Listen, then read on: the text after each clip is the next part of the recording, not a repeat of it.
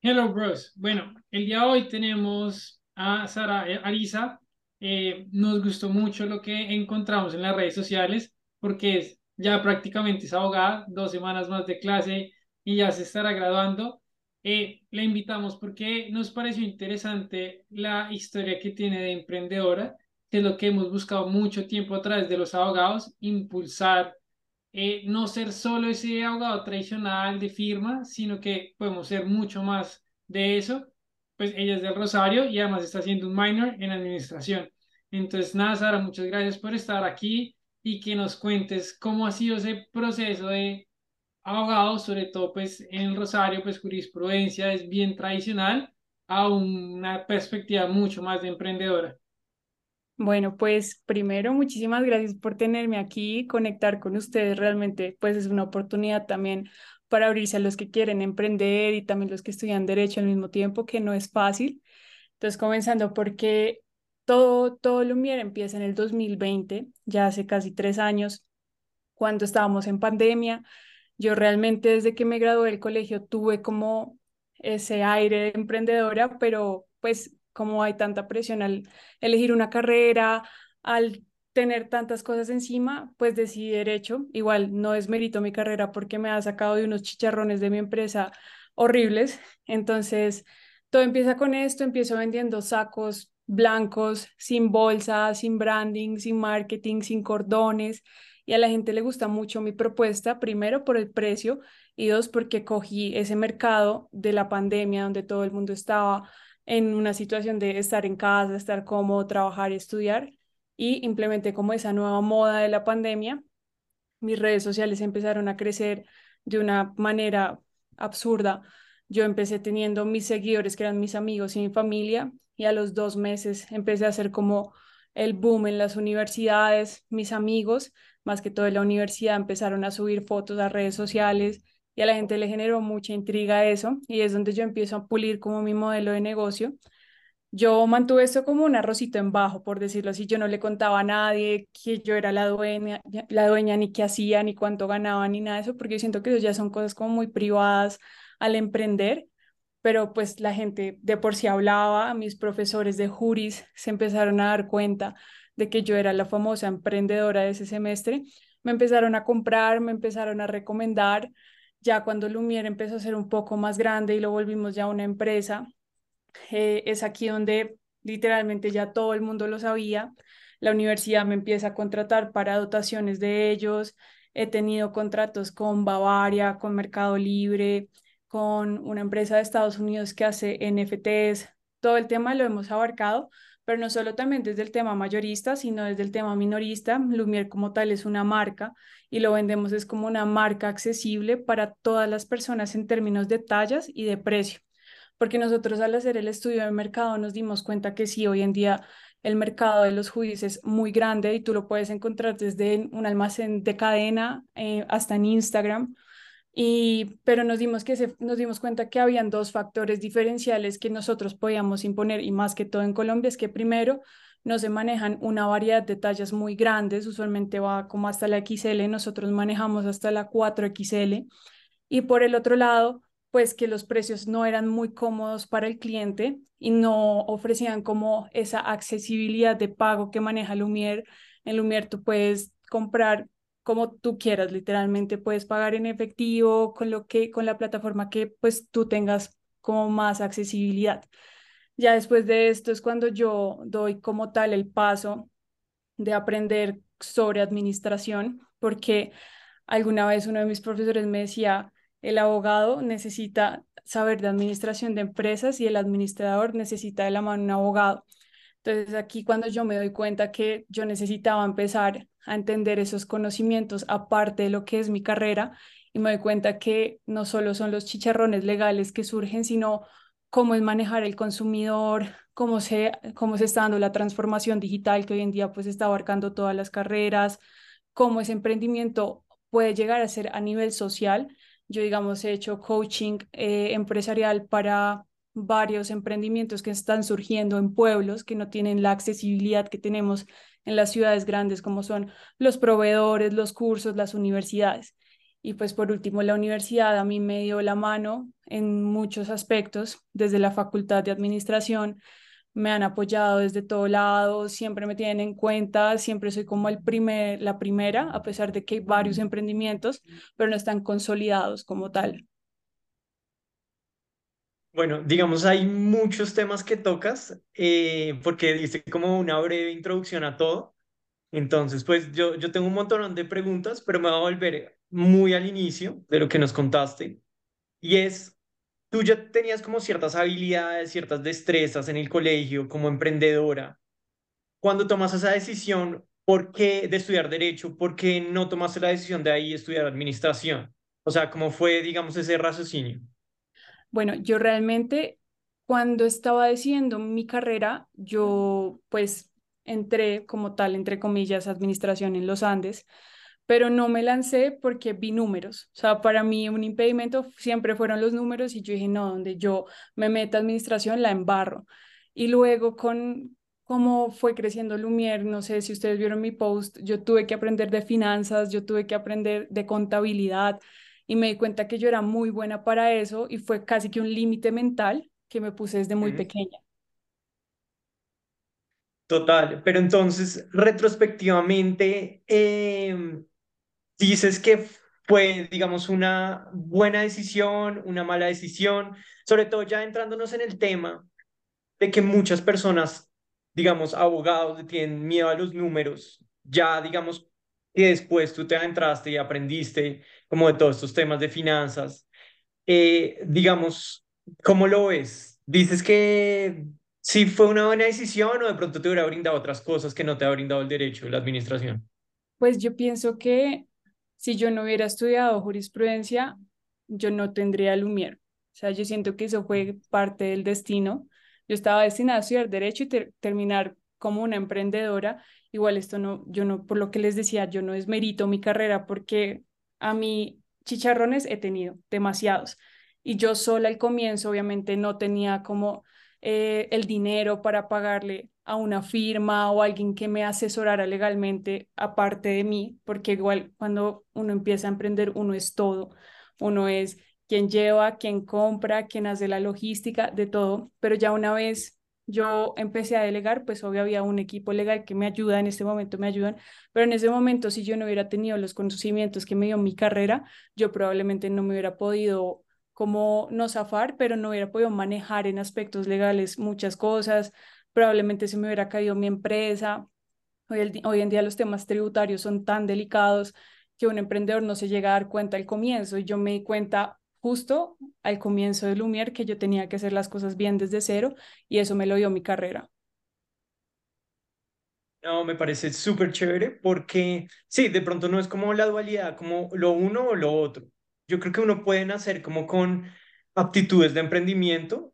Y ahí va mi siguiente pregunta, es que en muchas facultades de Derecho sucede como mmm, de forma negativa, como el abogado de pronto no se eh, percibe como la persona que tiene que tener una visión o que quiere crear algo diferente, sino simplemente es como, bueno, ya sea un empleo eh, en el sector público o privado, pero algo muy estructurado, algo muy como de la regla, como muy eh, monótono.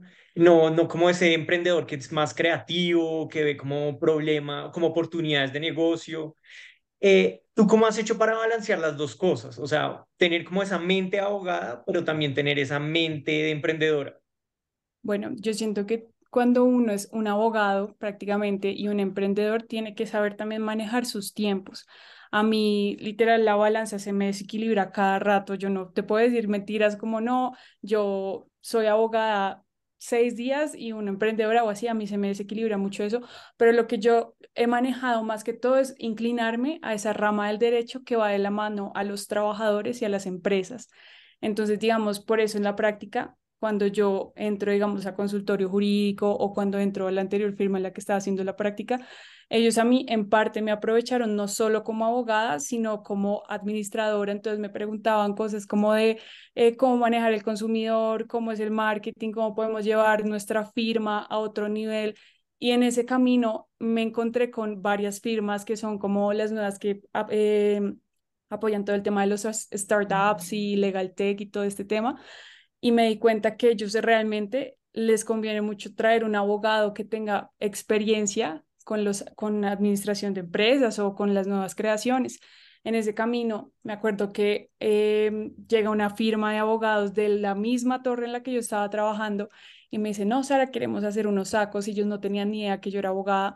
Nos conocimos y tuvimos una charla muy chévere porque yo a ellos les hice caer en cuenta como esas falencias que tienen como firma, porque las firmas que yo me, yo me he dado cuenta que son muy retrógradas, o sea, siempre manejan el mismo sistema, el abogado en su cubículo escriba, y no le dan esa oportunidad al abogado de abrir la mente hacia la creatividad, porque no es solo redactar conceptos, es tener varias posiciones jurídicas, pero también es saber manejar un cliente, saber llevar esa marca o esa firma a otro nivel, porque hoy en día todo se maneja desde las redes sociales y en unos años probablemente sea como la primera fuente para, no sé, llegar a, los, a las personas, de pronto encontrar información y todo eso, que hay muchas firmas que se, se han quedado en lo de atrás.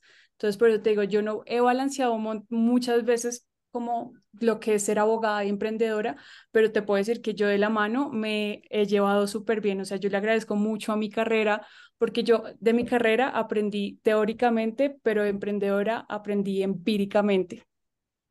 Bueno, yo, yo quisiera hacerte ahí una pregunta, volviendo un poquito atrás, de esos conocimientos que tenías como abogada, porque obviamente comenzaste durante la pandemia hace tres años, ya hace apenas dos años de la universidad, pues uno pues ya sabe un poco de derecho, pero falta todavía un gran camino. ¿Cuándo empezaste? ¿Cómo fue esa evolución de todos esos conocimientos que fuiste adoptando? ¿Y cuáles fueron los principales que tú dices, un emprendedor siempre necesita esto? ¿Por qué? Pues porque nosotros siempre pues, nos enfocamos con los emprendedores como estas son las, lo, digamos, las partes básicas que usted debe tener al momento de empezar a llevar su modelo de negocio. Entonces, ¿cómo fue ese proceso para ti? Que dices como, no, todavía no tengo la capacidad para una asesoría legal, obviamente estoy estudiando, pero me falta un gran recorrido para hacerlo. ¿Cómo fue ese proceso para ti? Bueno, primero, cuando les voy a contar un poquito la historia más chistosa de Lumiere, y fue el primer chicharrón, a nadie se le olvida, fue de una niña que sin culpa le bordamos el logo en la parte de atrás de un pantalón, y la niña nos puso un derecho de petición, yo asustadísima en cuarto semestre, yo decía como no, ya me van a cerrar mi empresa, tengo dos meses en esto, y ahí es cuando uno se da cuenta que realmente en la universidad también eh, es fundamental hacer amistades. Entonces ahí es cuando acudo a mis amigos ya de semestres arriba y me decían como mira, no te preocupes, tienes que hacerle una contestación y si puedes devolverle la plata o cambiarle el pantalón, uno siempre como emprendedor tiene que irse al consumidor, porque pues Eh, realmente es como más mirándolo como cuando yo voy y compro algo, yo espero que eso que compre sea lo que yo quiera. En cambio, hay emprendimientos que me he dado cuenta que simplemente hacen lo que se les da la gana con la persona por plata y no debería ser así. Entonces, a medida que fui como creciendo, yo entré, cuando yo tenía Lumiere consolidado, yo ya iba como en sexto semestre. En mi universidad a ti te dan la opción de cómo mezclar el pensum siempre y cuando tú tengas los prerequisitos. Entonces yo lo que hice fue primero mirar todo el tema de comercial y todo el tema de tributario y ya lo último dejé como derechos humanos, internacional, todo este tema. Y claro, yo me hice muy amiga de mis profesores, les hice pues saber que yo era emprendedora, que necesitaba bastante conocimiento. Entonces empecé a leer, empecé a investigar, incluso mis papás me pagaban como cursos de Legal Tech de todo este tema nuevo. Y así fue como me empecé a empapar, pero una vez ya Lumiere se me creció, porque emprender es como una bola de nieve, se va creciendo mucho, eh, tuve que delegar. Tuve que delegar porque hoy en día yo soy como la que me encargo de todo el tema de logística, también pues hay veces me toca ponerme desde el lado legal, desde el lado de marketing, pero igual al comienzo yo siento que yo pude manejar bien las cosas, uno, por mis amigos, por mis colegas, por mis profesores, y dos, porque yo también le metí la ficha afuera de lo que era mi universidad. Y bueno, digamos, ¿cómo se fue ese proceso legal para ti? Porque obviamente muchos emprendedores comienzan, pero también el pasar, digamos, de persona natural, comerciante, persona jurídica, eso es un gran paso, pues porque, pues, digamos, implica, digamos, no sé, cobrar el I V A, demás cosas. ¿Cómo fue para ti, digamos, digamos, pensarlo, bueno, ya es el momento, no es el momento, o te lanzaste al agua y dices, no, voy a crear ya la empresa y, y ahí miro cómo empiezo a pilotear todo? Para mí, literal, fue lanzarme al agua. Yo dije, ¿cómo es el momento? A mí me asustaba mucho el tema de las inversiones. Yo veía las inversiones como, no, es mi plata, es mío, o sea, yo no lo puedo sacar de mi bolsillo. Y una vez yo me di cuenta que era hora de volverlo persona jurídica, tuve que aprender de tributario un montón, me estrellé, casi me multan una vez. Y ahí es como cuando uno dice, como quieto, o sea, me tocó parar mi empresa como dos semanas y con, de la mano de un contador, decir como, bueno, ¿qué es esto? ¿Qué es lo otro? Necesito que me enseñes cómo es esto. Y después vienen como los clientes, porque los clientes usualmente no entienden que cuando un emprendimiento pasa a ser una empresa, hay que subir precios, todo se sube, todo hay que declararlo. Entonces llegaban clientes y me decían, ay no, Sara, pero es que ya está muy caro un saco, yo se lo encuentro en el centro en veinte mil pesos, y yo decía como, bueno, no creo, no creo que lo encuentres por ese precio, pero siempre por debajean el trabajo, y yo les explicaba como, no, ya somos empresa, ya emitimos factura, ya hay muchos más costos de los que uno como al comienzo piensa que son, pero es que yo digo que uno también tiene que pensar al momento de emprender de que al, el primer año uno no ve las ganancias para nada. O sea, uno tiene que tener como esa alcancía donde uno vaya metiendo esas ganancias, porque uno nunca sabe esos imprevistos. Digamos, yo no sabía que casi me multan en la DIAN simplemente por pasarme, porque cito el tema tributario, y donde yo no hubiera tenido ese ahorro, quiebro mi empresa.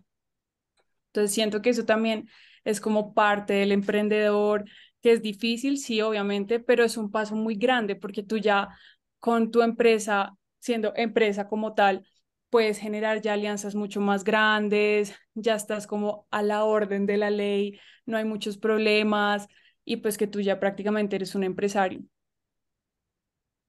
Bueno, con lo que dices, juntándolo con las asesorías que nosotros hacemos y con las entrevistas que hemos hecho a otros emprendedores, cuando se trata de emprendimientos orgánicos, o sea, que digamos no tienen un capital o una inversión inicial súper grande, sino que pues están limitados al principio, con que las cosas a medida que se vendan pues van creciendo.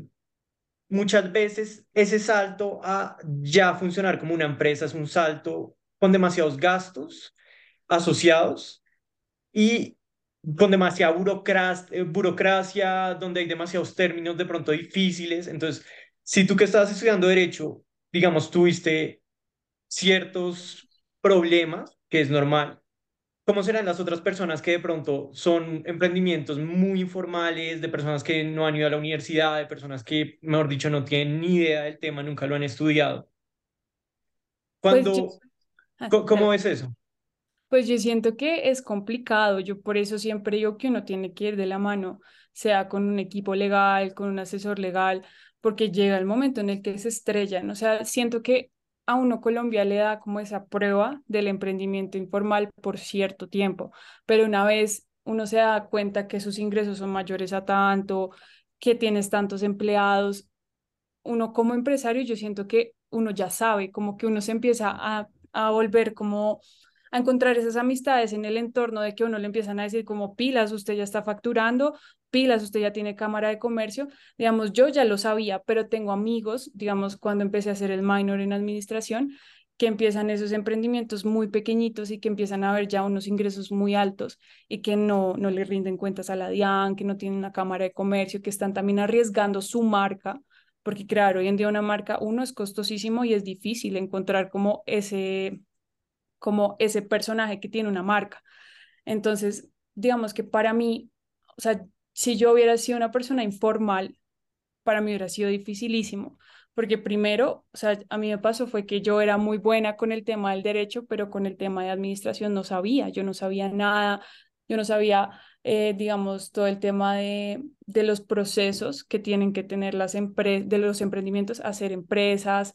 Entonces, digamos que para mí, obviamente, fue fácil, pero entiendo a las personas que aún siguen en la informalidad, igual es un paso que se debe hacer. O sea, si uno quiere llevar su emprendimiento a otro nivel, debe hacerlo. Y de hecho, yo tengo muchísimos amigos que van hoy en día como a Bazar, a Buró, a todas estas ferias súper gigantes, que me decían, nos tocó hacer cámara de comercio tres meses antes, corriendo, pagando de más para entrar a esta feria, porque hoy en día a ti todo te piden, o sea, todo tiene que ir en orden, para que te dejen entrar a ferias. Digamos, yo hace poco tuve un contrato con, un, con el novio de una de mis amigas que hace lo de los N F Ts, y si yo no hubiera tenido mi cámara de comercio todo en orden, no dejan sacar esos sacos del país, probablemente a él lo hubieran multado, a mí también. Entonces, como obviamente aprender, y siento que hoy en día el internet a uno le presta todo. O sea, tú tienes todo a la mano en un clic. Si tienes una duda, tú la buscas, o si no, alguien, alguien tú puedes contratar.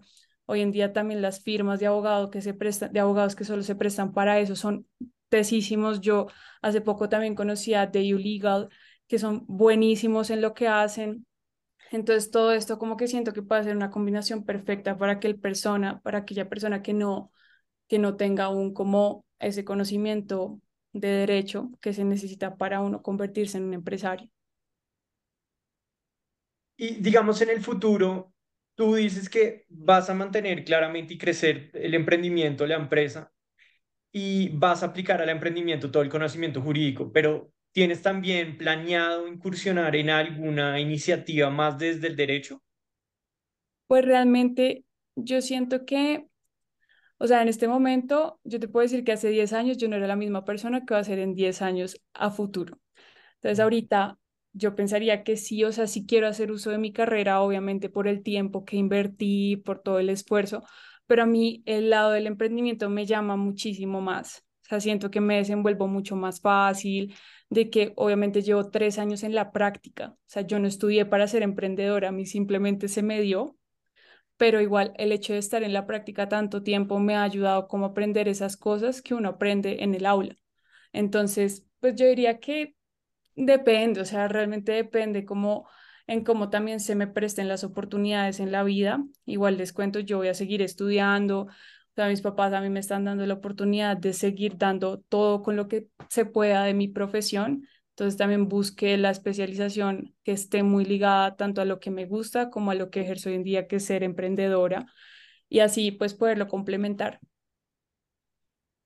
Listo. Yo me quiero volver a otro tema que tú decías. Yo cuando me presentaba en el curso y en el semestre, los profesores ya sabían como, ah, ella es la que es emprendedora. Igual te veían como algo raro, algo que no era común. Eh, Y pienso que como lo cuentas no fue una experiencia negativa, no fue como que dijeran como por qué estás haciendo eso, sino pues te apoyaron. Pero igual sí es curioso que siga siendo una experiencia una, o una decisión que pues llame la atención. Debería ser como pues mucho más normal un abogado que también tiene esas cualidades y quiera incursionar de alguna manera, no sé, así sea un emprendimiento que no tenga total relacionamiento con el derecho, o uno que inclusive... Eh, utiliza el derecho como objeto del negocio. Eh, ¿qué tanta resistencia crees que todavía hay como en la universidad cuando un abogado toma este tipo de camino, de decisión? Bueno, es complicado porque los tres que somos abogados sabemos que nuestra carrera es muy conservadora, y obviamente el tema del emprendimiento surgió hace muy poquito, o sea, es un boom que se dio hace muy poco. Entonces, claro, cuando yo llegaba y le contaba a la gente, pues muchos, del cien por ciento al noventa por ciento siempre eran como, ay, qué nota, dónde te compramos, en dónde compartimos, pero siempre estaba esa persona que era como, gastaste cinco años de tu vida estudiando un montón de dinero para terminar siendo emprendedora, es que para ser emprendedor no hay que estudiar. Y yo le decía como, pues sí, en parte tiene razón, pero si yo no fuera abogada en este momento, yo probablemente no tendría Lumiere, no tendría los conocimientos que hoy en día tengo. Entonces, claro, mis profesores fueron casi que una mano derecha, porque entre todos se hablaban, todos decían como, ay, ahí va Sara, la emprendedora, y muchas veces también me entendieron. Digamos, cuando estuve en consultorio jurídico para ese año, yo tuve un problema tenaz con mi empresa y muchas veces no podía entregar las cosas que ellos me pedían, pero ellos se ponían como en los zapatos, tenían esa empatía conmigo y me decían como, mira, no, tranquilo, o sea, te damos unos días hábiles más, pero cumple.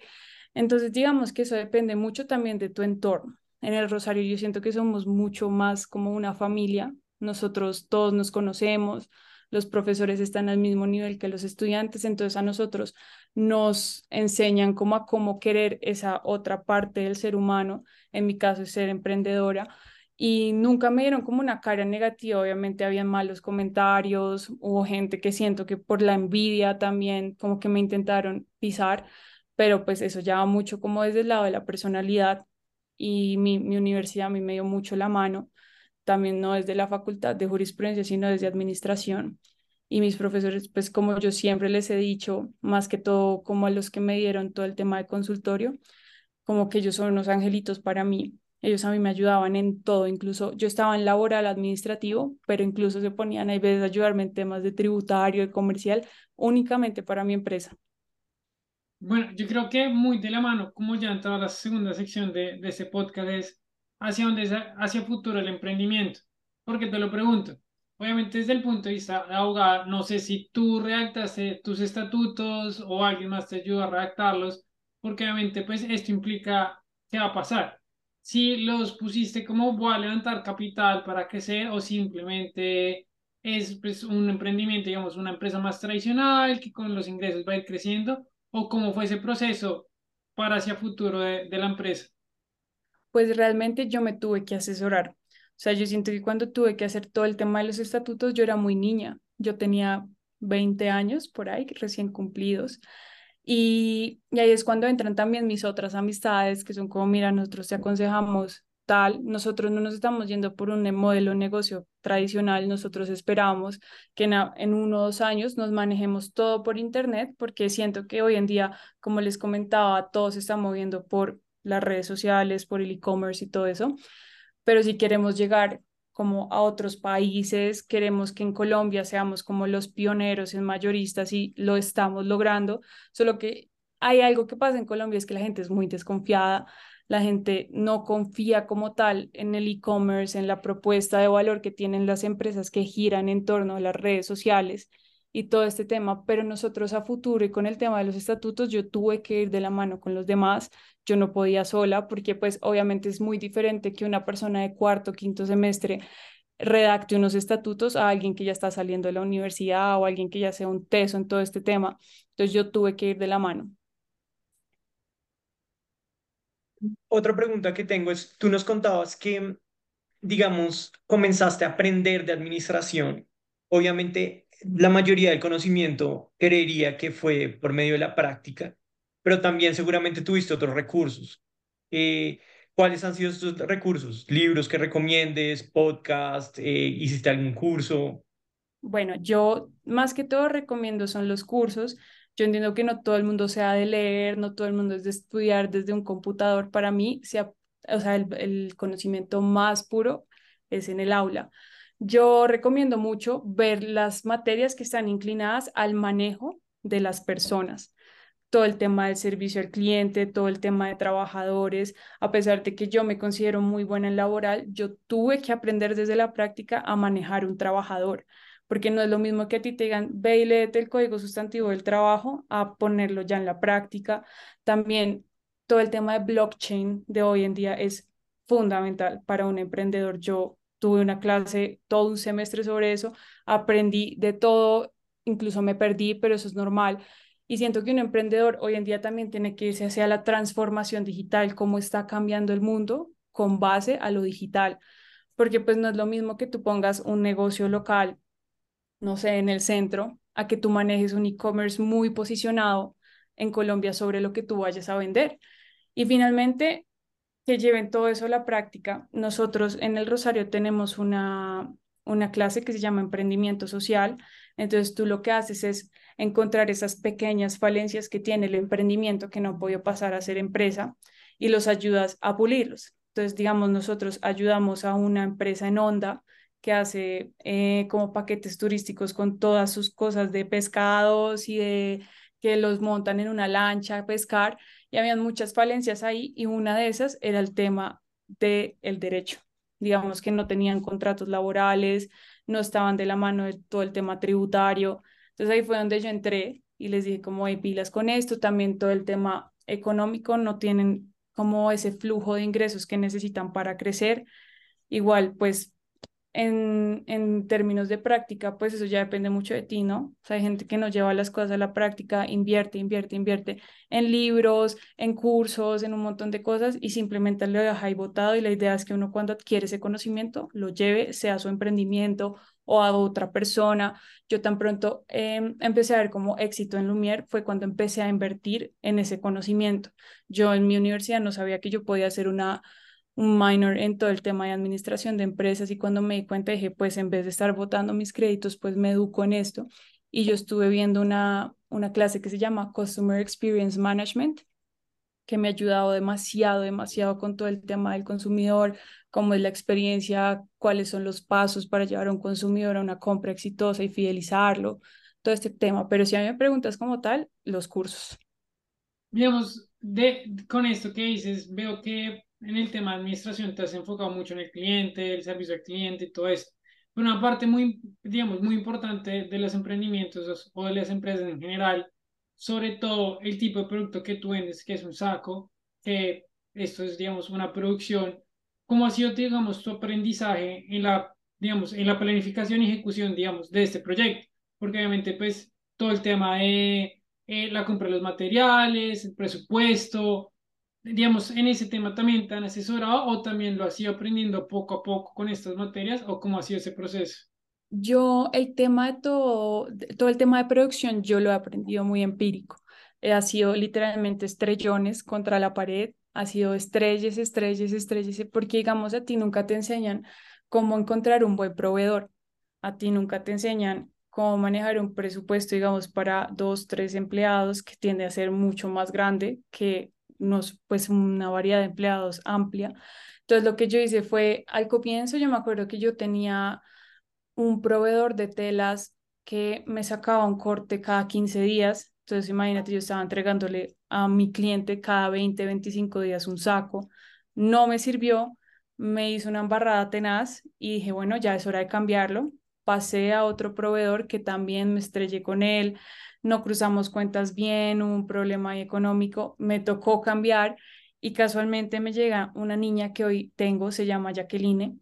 Ella pues es una madre cabeza de hogar y ella me empieza como a meter en este tema y me explicaba, ella me decía, mira, para un talla M hay que cortar tanta tela. Entonces digamos que yo eso no lo aprendo en una clase, lo aprendo ya, es muy empírico, muy en la práctica, pero sí, para mí fueron estrellones, a nivel de ejecución fueron estrellones y estrellones.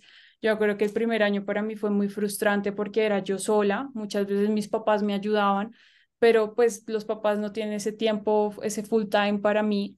Entonces yo decía como, bueno, yo cogía un Transmilenio, me iba a mirar telas, yo cogía y mandaba a hacer las cosas y las metía en la lavadora hasta que se rompieran, a ver cuánto era el uso de vida de mis prendas, cuánto podía prometer en garantía y todo eso. Pero sí, para mí fueron estrellones en la ejecución. Yo no aprendí nada ni de libros, ni de cursos, ni mis profesores, todo fui yo. Bueno, Sara, hay otra cosa que me llama la atención o me llamó mucho la atención, fue un post que hiciste con unos consejos y aprendizajes que has tenido en estos años. Y en uno de los puntos decías, eh, pues como esa relación con el fracaso. Y yo expando un poco más mi pregunta porque vuelvo a lo mismo, los abogados se nos entrenan en la universidad, en las firmas, como a no fracasar, o sea, cero errores, cero errores y un error es terrible y tiene unas consecuencias nefastas. Bueno, digamos como que eso es lo que se nos enseña. Y el emprendedor es todo lo contrario, es una persona que del fracaso aprende, aprende y mejora aprende a, a través del fracaso. Entonces, una vez más, como, como, como, digamos, eso sí se te impregnó a ti, como esa mentalidad sobre el fracaso al estudiar derecho, no tanto. ¿Cómo la has manejado para que no guíe tu, tu ser como emprendedora? Eh, y si estás de acuerdo con que un abogado, digamos, tiene que tener esa mentalidad, pues seguramente hay cosas donde se requiere todo el cuidado y toda la responsabilidad eh, posible, pero es que pues yo creo que el fracaso es algo humano y que pues cien por ciento que uno no fracase en, en ninguna actividad se va a dar, inclusive en una actividad médica los errores suceden, es como tratar también si suceden de aprender para mejorar y eso a veces es peor Que, que, que, o sea, no trae algo positivo el tener ese tipo de mentalidad. Pues yo siento que los abogados hoy en día y siempre hemos sido muy cuadriculados, como tú bien dices, nos enseñan a no cometer errores, pero parte de lo que hoy en día, no sé, es, son los abogados es a punta de errores. O sea, realmente todo lo que se ha construido en el mundo ha sido un ensayo y un error. Digamos, cuando tú eres un emprendedor, parte de como esas características que tú tienes es, primero, tú entender que en ese proceso van a haber errores, que tu vida como emprendedor es una montaña rusa, tienes altos y tienes bajos, y que también, pues, la idea es saber cómo solucionar eso rápido, porque a ti el tiempo no te da. Tú cuando eres emprendedor no tienes tiempo y cuando abogado tampoco tienes tiempo. Entonces ahí fue cuando yo empiezo a conectar todo. Es como yo cuando entro a la firma, mi práctica, y es un ejemplo que sé que a muchos les ha pasado, se estrellan, porque no es lo mismo, digamos, cuando tú abres un libro y te aprendes las cosas, allá llevar las cosas, ayudar a alguien, o que tú tienes un proceso supremamente importante para la universidad y te estrellas y hay una consecuencia. Igual pasa para los emprendedores, o sea, digamos que obviamente uno aprende de sus errores, pero siempre hay consecuencias. Entonces, lo que yo les decía al comienzo, si no son consecuencias con la DIAN, son consecuencias con sus eh, clientes, sino con sus empleados. A mí me pasaba mucho que con mis empleados yo no era muy paciente. A mí algo que me enseñó a emprender fue, uno, la empatía, y dos, la paciencia. No todo tiene que pintar color de rosa, y muchas veces de esos errores salen cosas impresionantes. Yo tuve que literalmente estrellarme al lado de mi carrera para ser la abogada que soy hoy en día, y también estrellarme para, como emprendedora, para ser la emprendedora que soy hoy en día. Entonces yo siento que obviamente son dos posiciones muy diferentes, porque tú dices muy bien como el abogado, obviamente hay cosas que no se puede dar el chance en, en poner el error ahí encima, pero siento que las firmas de hoy en día donde trabajan como tal, los abogados también deberían implementar como ese error. O sea, ese error, ¿cómo lo vamos a manejar y cómo lo vamos a mejorar? Pasa lo mismo por el lado del emprendimiento, solo que, como tú dices, es mucho más flexible. Pero digamos, en mi caso, que se rompa un saco, pues vuelve y se hace y ya. Pero donde sea un proceso y tú la embarres, pues no es como que tú vuelvas a hacer el proceso y ya, porque tú estás de la mano de una persona que te necesita. Entonces, digamos que sí, yo he sabido cómo, cómo implementar esto, cómo, pues como ser humano también. Pero digamos que obviamente desde el lado de mi perfil de abogada, es muy diferente a cuando ya tengo que ser emprendedora.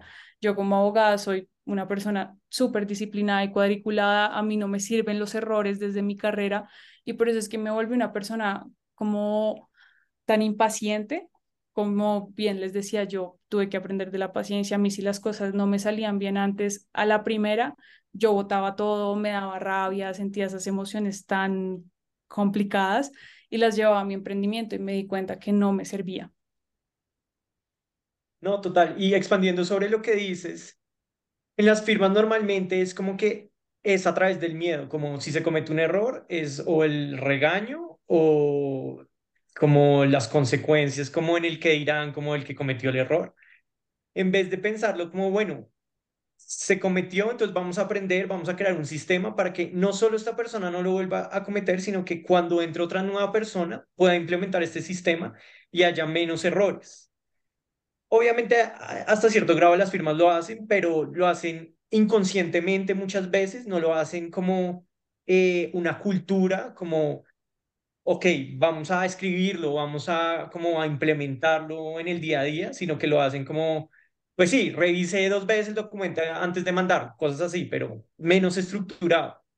Entonces, pienso que este es uno de los puntos donde el derecho, al menos cuando se ejerce y cuando se tiene una firma o se hace parte de una firma, cómo puede aprender sobre el emprendimiento para, para mejorar. Eso es algo que me parece como chévere de resaltar. Sí, total, y algo que yo también me he dado cuenta que no solo en el derecho, sino también en las diferentes profesiones que hace falta es esa parte humana, ¿no? Como que no somos robots, tenemos que entender que también tenemos Ese, ese humano que llevamos adentro, que también cometemos errores. Eso es lo que nos hace ser humano, y también que no todos somos perfectos en todo. Digamos, yo me he dado cuenta por mis amigos, por mis colegas, que muchas veces en las firmas como que intentan que ese abogado sea tan perfecto que lo destruyen mentalmente. Entonces yo digo, hoy en día, y yo hablaba con los de mi firma, y gracias a Dios ellos ya tienen ese modelo como tal de tener un psicólogo de la mano, porque también la parte mental es fundamental, no solo en los emprendedores, sino, no sé si dice en mi post, que yo decía, hay que gobernar las emociones. O sea, uno tiene que saber manejar todo eso a la hora de la práctica. También pasa desde los abogados.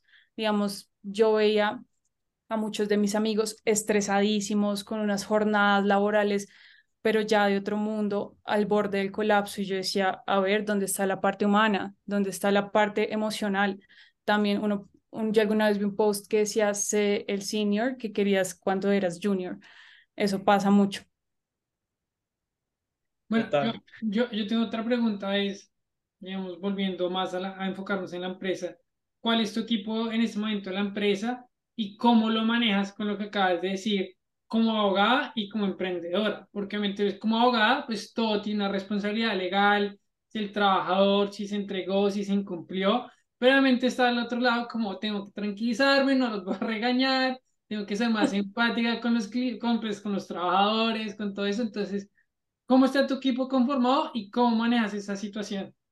Bueno, eh, mi equipo está conformado por diez personas.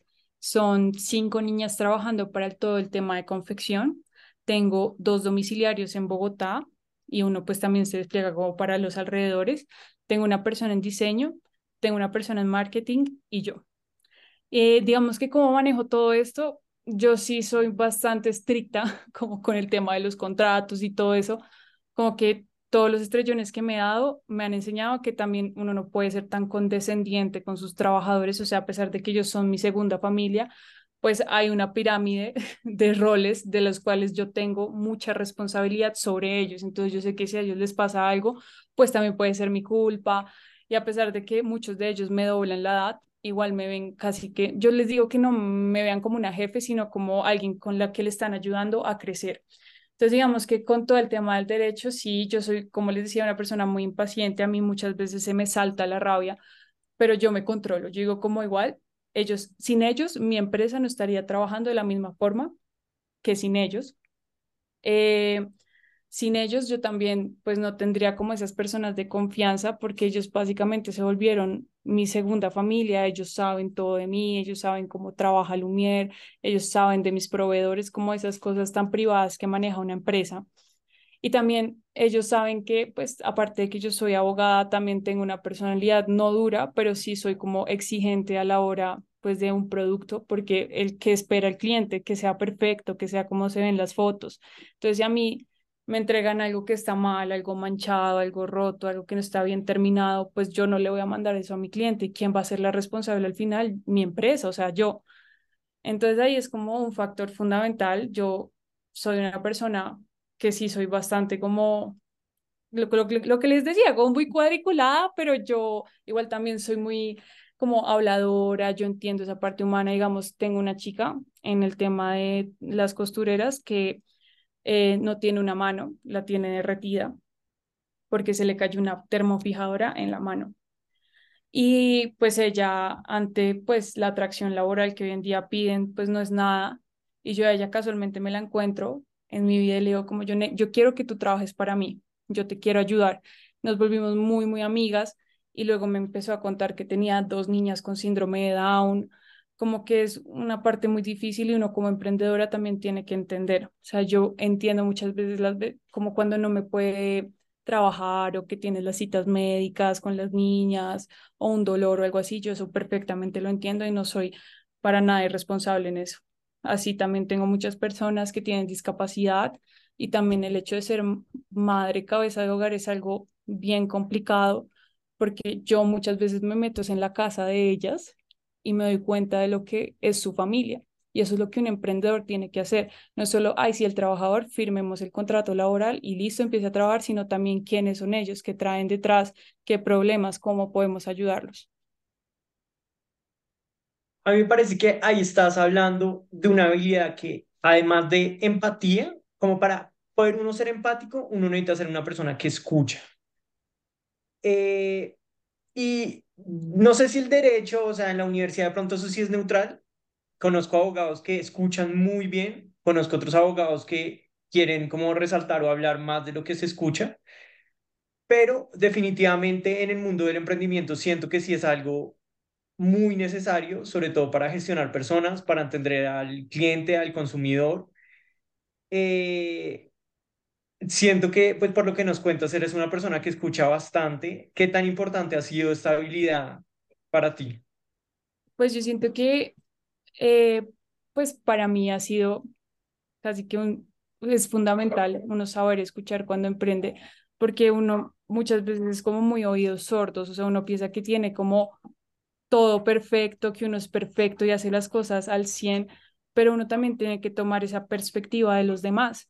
Entonces, ¿yo qué hacía? Yo le decía, digamos, a mis amigos, incluso cogía personas que nada que ver conmigo, yo les decía, como necesito que seas muy honesta conmigo, primero, en cómo te estoy tratando hacia los trabajadores, y segundo, en mi producto, con mis trabajadores. Yo, pues, eh, con las personas que ahorita están ayudándome con todo el tema de confección, yo siempre les pregunto como, bueno, ¿cómo manejamos esto? ¿Qué te pareció? ¿Qué se queda? ¿Qué no se queda?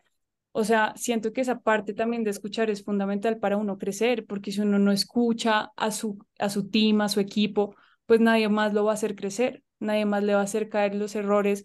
Digamos, muchas veces yo escuchaba, no sé, a mis amigos, a mis papás que me decían como, no, es que tienes que ser un poquito más paciente. Yo decía, no, tienen que decírmelo crudo, porque si no, pues yo no voy a aprender a crecer.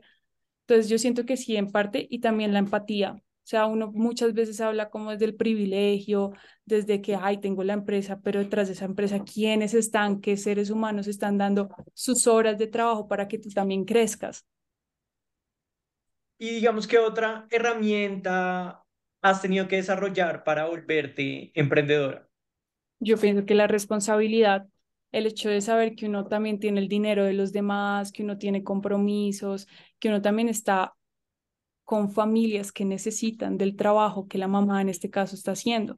Entonces, digamos, a mí me pasaba hace poco que yo hablaba con mis amigos y yo les, les decía como Lumiere en un momento tuvo casi que un fracaso donde no estábamos vendiendo lo suficiente y era o cerrarla o invertir y que las cosas salieran bien. Y se me pasó por la cabeza cerrar mi empresa, se me pasó por la cabeza crear una nueva cosa, pero yo luego decía como tengo personas que están dependiendo directamente de mí y si yo les quito el trabajo es prácticamente dejarlos en la ruina. De pronto a mí no me dejen la ruina, no me dejen la calle, pero yo tengo la responsabilidad con ellos que probablemente ellos sí les pase. Entonces ahí fue cuando dije como bueno, pues lo que nos queda invertir y que las cosas salgan bien. Gracias a Dios las cosas salieron muy bien y se volvió a parar mi empresa, pero es esa responsabilidad también que uno tiene como, como jefe, por decirlo así. Me parece súper interesante que digas que es la responsabilidad, porque hoy en día, de pronto, la gente, su mentalidad no es como yo quiero más responsabilidad, por el contrario, es como, como puedo tomar como el camino más fácil, que sea más simple, pero yo creo que eso tiene que ver mucho con el sentido de lo que uno hace, como el mismo sentido que uno puede llegar a dar la vida, como tener más responsabilidades, pues estás como luchando por algo, quieres como esforzarte para llegar a un objetivo, a un propósito. Entonces, no, me parece muy como importante que lo destaques porque, no sé, de pronto otro estudiante de Derecho que te está escuchando, pues también le dirá, uy, no, pero es que me da miedo como llegar y tomar este camino diferente, eh, arriesgarme, todas esas responsabilidades, como intentar de que funcione, pero pues yo creo que al final la conclusión es que ha valido muchísimo la pena, ¿no? Claro, y que pues, digamos, si tú lo miras desde el emprendimiento, no es solo, o sea, hoy en día los emprendimientos en Colombia más exitosos son los que van de la mano de una causa social o de una causa ambiental. Nosotros en Lumiere vamos de la mano de ambas y yo me doy cuenta que al final del día, obvio, el, la parte económica es fundamental en una empresa, pero también a quienes estamos ayudando por detrás, a quienes le estamos dando la mano, cómo estamos ayudando a que los colombianos surjamos, que sigamos siendo como esas personas que estamos constantemente cambiando la actualidad, más que todo que nosotros somos el futuro del país. Entonces, digamos, yo lo pienso así, como si yo le puedo ayudar a una madre cabeza de hogar, si yo puedo donar hacia una causa social que esté necesitando hoy en día, ¿por qué no? O sea, entiendo que mi emprendimiento es como un hijo, tiene necesidades, tiene muchas cosas que hay que invertirle, pero igual hay personas que lo están necesitando y si me están ayudando a crecer, ¿por qué yo no los puedo ayudar a crecer a ellos?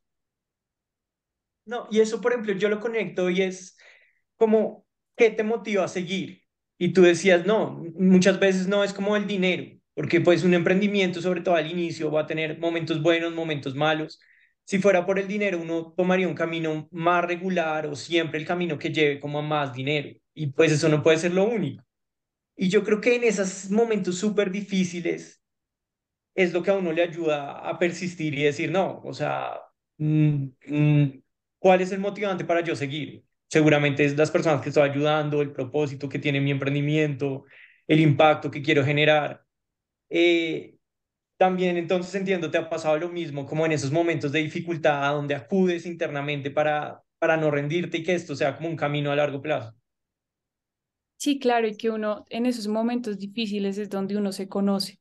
O sea, realmente yo siento que emprendedor que no haya pasado por un momento difícil no es un emprendedor. O sea, digamos, a mí me pasa mucho que me pongo a pensar hacia atrás y digo como, bueno, cuando yo no iba de la mano con mis dos domiciliarios, mi papá era el que manejaba y me ayudaba a llevar los pedidos, pero qué tal a él le hubiera pasado algo, yo cómo hubiera solucionado. Entonces uno se pone a pensar como en todos esos problemas que ha traído el emprendimiento y lo que es hoy en día. Digamos que son pasitos muy chiquitos, pero uno como dueño, como persona que representa a su empresa, los ve a pasos gigantes. Y yo veo, digamos, estas industrias gigantes que, que explotan como tal a sus trabajadores y no tienen como ese mínimo de ser humano para empatizar. Yo digo como, ¿eso qué causa social tiene? O sea, ¿eso qué causa ambiental también puede tener? O sea, ¿dónde vamos a llegar con esas industrias tan grandes? Sí, a producir ropa que va a terminar en una basura. La idea es también generar esa conciencia del emprendedor hacia quien le estás comprando. Nosotros siempre que vendemos le hacemos caer en cuenta al cliente que está comprando un producto que es ecoamigable, que también va de la mano con la ayuda de las mujeres cabeza de hogar. Nosotros no regalamos, pero sí ofrecemos muchísimo trabajo, digamos, para estas épocas es donde se mueve muchísimo Lumiere, entonces es donde contratamos a más gente, donde le damos la oportunidad a más personas. Nosotros no tenemos como tal un límite de edad, obviamente siempre y cuando vaya al margen de la ley, pero la hija, una de las hijas de, de, de la trabajadora que te digo que tiene las niñas de, con síndrome de Down, nos ayuda en, a nivel logístico, y nosotros le pagamos todo por ley. Somos como muy conscientes de eso, de que también hoy en día a nivel laboral piden como muchos atractivos, y esos atractivos también lo pueden tener otras personas en otros sentidos. Entonces, no sé, que tienen que tener muchos años de experiencia laboral para ganarse un sueldazo. Nosotros por lo menos no pedimos experiencia laboral, simplemente hacemos un periodo de prueba a ver cómo les va, y si nos sirve, bien, y si no, miramos a ver cómo la podemos reubicar. O sea, de eso se trata, no se trata como de cerrarle la puerta a la persona, sino también cómo la puedo ayudar también a progresar, porque es que el progreso de un emprendimiento no es solo uno. Es como si yo cogiera y te dijera, no, es que yo coso y corto y empaco y envío y llevo. No, o sea, son, es como una línea donde hay muchísimos punticos que son esas personas que ayudan al producto final o que llegue a su final, que es que el cliente esté satisfecho con lo que recibe. Pues me parece, o sea, me llega mucho lo que estás diciendo porque, por ejemplo, nosotros en Legal Bros lo que hemos querido hacer es algo muy similar. No queremos como hacer la fotocopia de la firma tradicional que en su forma de hacer las cosas es explotadora, es indulgente, eh, no se preocupa por el cliente. Nosotros hacemos todo lo contrario. Digamos que el sentido del podcast también es entender a profundidad lo que quiere el emprendedor, lo que necesita el emprendedor, quién es el emprendedor, como que de verdad nos preocupamos por él. Y en la medida que uno cambie esa forma, que es algo más consciente, pues también el producto va a ser mucho mejor.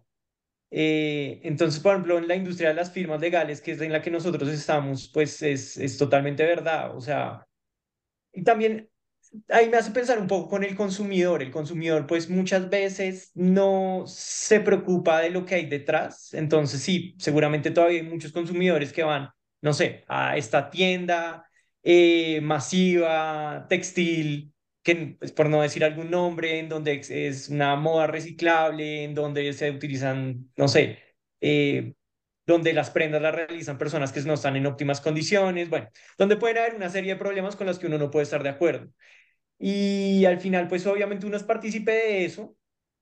Tampoco es como que uno necesariamente tenga que estar en contra del modelo capitalista y, mejor dicho, quitémoslo, pero sí es tratar de transformar las cosas a su justa medida para que, pues, las cosas logren mejorar y no todo quede como siempre de la misma manera y se haga de la misma manera. Nosotros fundamentalmente no creemos que las cosas como las firmas legales funcionan hoy en día, ya son perfectas y no tienen nada que mejorar. No, resaltamos cosas muy positivas, pero también resaltamos cosas donde decimos, bueno, pues, o sea, ¿cuál es la necesidad de tratar a todo el mundo de forma irrespetuosa y mal y explotadora? Pues seguramente las cosas se pueden hacer de otra manera. Claro, y que todo, o sea, digamos, no solo en las firmas eh, de abogados, sino en muchas empresas tú ves eso, como ese desequilibrio laboral que tienen hoy en día, de que despliegan esa parte humana al solo trabajo. Entonces, ahí es donde viene la explotación laboral, aunque uno no se dé cuenta, se da muchísimo, se da muchísimo, solo que obviamente, pues, y uno entiende que las personas trabajan por un salario, pero no se dan cuenta que ponen en juego también su salud. Pasa también en las industrias colombianas, digamos, de textiles. Nosotros en Lumiere, eh, antes de comenzar como todo el tema de, de cuánto le vamos a pagar a la persona, nos pusimos en... como en la tarea de informarnos, de estudiar cuánto le pagaban a una persona por hacer un hoodie, y es una, o sea, es un valor nefasto, o sea, realmente eso es lo que valen cuatro panes hoy en día en Colombia. Entonces, imagínate, nosotros dijimos como qué factor diferencial vamos a hacer ahí, y dijimos, no, lancémonos a un modelo de negocio donde sea un pago más que justo, o sea, más de lo justo. Y por eso es que nosotros también recibimos un montón de hojas de vida, recibimos también, hay veces, ofertas de gente que simplemente uno piensa que llega como un comprador y es como, hola, mira, mi mamá está buscando un trabajo, a ver si nos puedes ayudar, o cuando alguien se te vaya. Y nosotros llevamos trabajando con, la, con las mismas personas ya dos años. Como les digo, el primer año fue como ese ensayo y error, no solo en los textiles, sino en las personas, en los proveedores. Y si se han quedado y les ha gustado para trabajar para Lumiere, ha sido por algo, porque nosotros también le damos como garantías a, los, a las personas que integran Lumiere. O sea, yo soy muy consciente de todo lo que uno puede traer, el trabajo excesivo y todo eso. Entonces hay personas, digamos, que pertenecen a Lumiere que son como, no, Sara, y no te puedo trabajar, tengo dolor de cabeza, estoy cansadísima. Entonces yo como, bueno, listo, tranquilo, no pasa nada. Entonces como que también soy Pero, muy flexible. Una pregunta. ¿Tú crees que, por ejemplo, la excelencia o la productividad solamente se llega a través de como la explotación? Porque es que, digamos, hablando de este punto, mucha gente es como, no, si no, uno no es como que trata terrible a sus empleados y todo, las cosas no van a funcionar y la empresa no va a crecer y no se van a llegar como a unos objetivos. Pero yo no estoy tan seguro que lo uno necesariamente implique lo otro. O sea, la excelencia se puede buscar por otros mecanismos.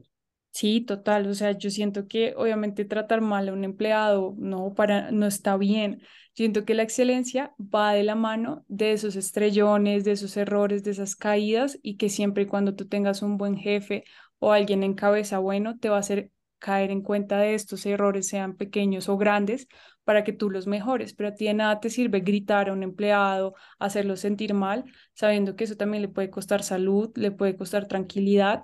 Y eso es lo que yo digo, yo jamás, jamás he gritado a ninguno de mis empleados, jamás los, los he tratado mal, que sí he llamado la atención, sí, claro, pero de la manera más respetuosa, nada salido de los cabales, no, para nada. Y yo sí estoy totalmente de acuerdo contigo, o sea, la explotación de la mano de la excelencia no van, no van para nada.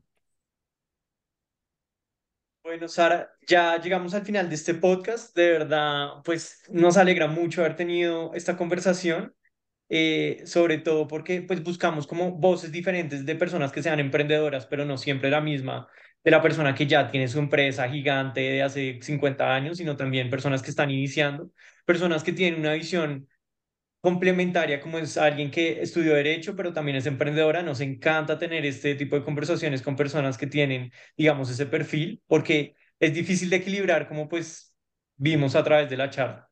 Entonces, lo único que nos falta por preguntarte pero es... No, pero eh, no sé, que pues tengo una, como un consejo. Bueno, digamos, para los sí, sí, sí. que están oyendo. Tú ya pasaste por el proceso, eres abogada, eres emprendedora. ¿Cuál sería el consejo que te le dirías tanto a los abogados que de pronto quieren emprender y les da miedo, como un emprendedor, como esos requisitos básicos que necesitan del derecho? O sea, que deben entender, por lo menos, si eres un abogado que apenas está empezando a estudiar y quiere montar su empresa, o un administrador, una persona que no tiene ningún conocimiento. ¿Qué sería eso que dices? No, tienes que tener en cuenta, no sé, Cámara de Comercio, esto, esto, esto. ¿Cuál sería tu consejo? Bueno, primero, si es desde el lado del derecho o como el tema comercial, uno, tener conocimientos comerciales. Si a ti te están la, dando la oportunidad de saber y de conocer el derecho comercial, es un sí. Dos, formalizar todo el tema, Cámara de Comercio, nombres, si tienen que patentar, háganlo de una vez, no se den ese, esa larga porque hay personas avispadísimas que les pueden robar el nombre, pueden encontrar un muy buen modelo de negocio en ustedes y simplemente por no tenerlo como tal formalizado, pues se les tiran la idea. Tres, si tienen la oportunidad de delegar con unos abogados bien tesos en el tema, háganlo, no es un gasto, es una inversión, es algo que realmente los va a ayudar a salir como de esa zona de confort y empezar a recibir pedidos muchos más grandes. Digamos que no es lo mismo recibir un saco a recibir cien sacos, que tú sabes que el tema de declarar es diferente, el tema de la factura es diferente, muchas veces pasan cuenta de cobro por factura y bueno, hay un montón de cosas ahí que se mezclan. Y cuarto, tanto para un abogado como para un emprendedor, no olvidar esa calidad humana que tenemos que tener desde esa profesión que es ser abogado o también la profesión de ser emprendedor, porque yo siento que eso es una profesión, es un full-time job. Entonces, para mí es si no desplegar ese ser humano que llevamos adentro, entender que de la mano vamos con personas que sienten, con personas que también tienen una vida detrás de lo que hacen para nosotros. No, listo, no, muchas gracias. Ahora, Daniel, sí puede continuar con... Ah, no, eh, lo último que te quería preguntar es para todas las personas que escucharon la conversación y quieren, digamos, eh, seguirte, ya sea por, digamos, eh, la actividad que tienes en redes sociales con respecto a lo que dices de emprendimiento, dónde te pueden seguir, si también quieren comprar un saco, a, a qué red social pueden eh, buscarte o eh, la dirección web donde pueden hacer la compra. Bueno, nosotros estamos en Instagram y en Facebook como Lumiere Hoodies. En internet estamos como doble u doble u doble u punto lumiere hoodies punto com y ya para temas conmigo estoy en LinkedIn como Sara Ariza. Listo. Bueno, muchas gracias, Sara. Bueno, no, a ustedes. Siempre es un gusto.